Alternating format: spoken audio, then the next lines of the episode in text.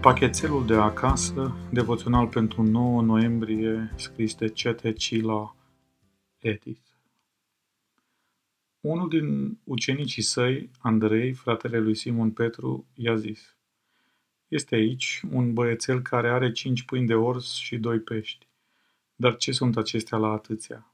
Ioan 6 cu 8 Cu trecerea timpului am ajuns la concluzia că același verset studiat în diferite etape ale vieții poate să atingă corzile sufletelor noastre în feluri diferite.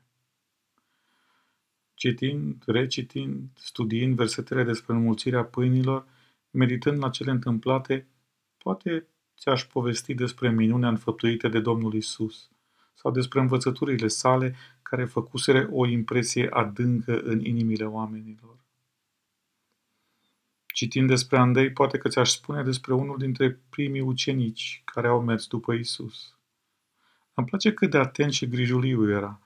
Nu trecea neobservat înaintea ochilor lui protagonistul nostru, un băiețel care are cinci pâini de orz și doi pești. Totuși, azi aș vrea să-ți povestesc despre ceva care altădată mi-a scăpat din vedere. Pachetelul copilului. Ai auzit bine. Pachetelul.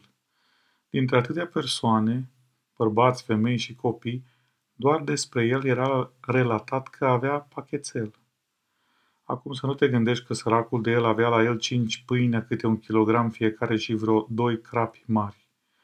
Mă gândeam că erau turtițe de orz și doi peștișori, atât cât să-i ajungă să-și potolească foamea până ajungea acasă.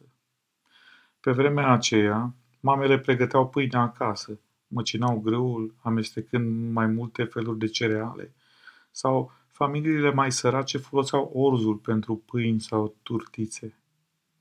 Îmi place de părinții acestui băiețel care, deși nu ni se spune nimic despre ei, putem să înțelegem ceva printre rânduri. Îmi place că nu l-au lăsat pe copil să plece de acasă fără pachetel. Puteau să-i dea câțiva bănuți, să-și cumpere ceva de pe drum, dar nu. Ei voiau să știe că băiatul lor se hrănește cu ceva sănătos făcut de mâinile lor. Nici prin gând nu le-a trecut ca prin ceea ce au făcut vor contribui la minunea pe care o făcuse Isus.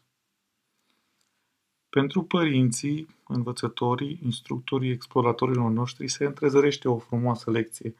Să nu uităm să le oferim pachetelul adică hrana potrivită la momentul potrivit.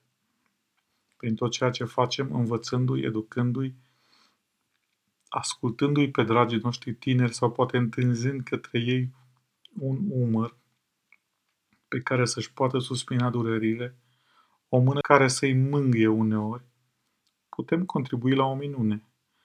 Minunea de a deveni un om matur care să facă alegeri înțelepte și la rândul lui, la vremea potrivită, să ofere pachetele.